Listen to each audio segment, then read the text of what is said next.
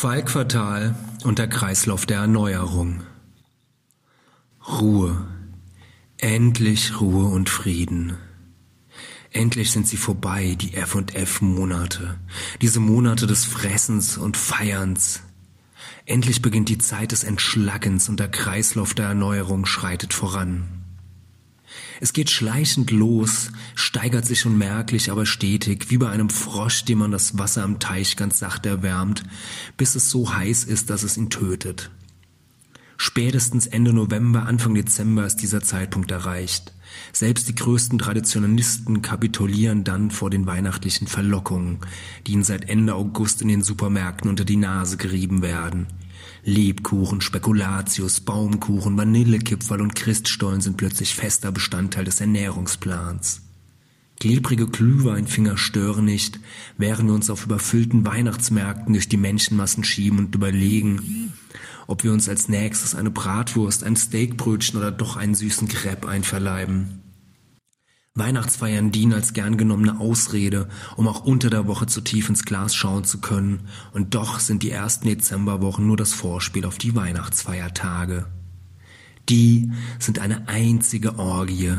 Gänsekeulen hier, Schweinebraten da und natürlich Lebkuchen, Christstollen und Vanillekipferl bis zum geht nicht mehr.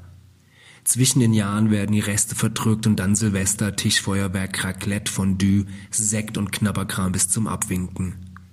Dann der erste Kater, Neujahr, kurze Pause. Doch viel Zeit zum Verschnaufen bleibt nicht.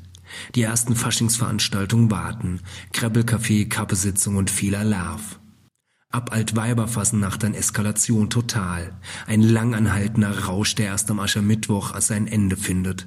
Und selbst die größten Freunde des Genusses freuen sich dann auf das, was jetzt folgt. Die Fastenzeit. Die Zeit des Entschlackens, des zur Ruhe kommens.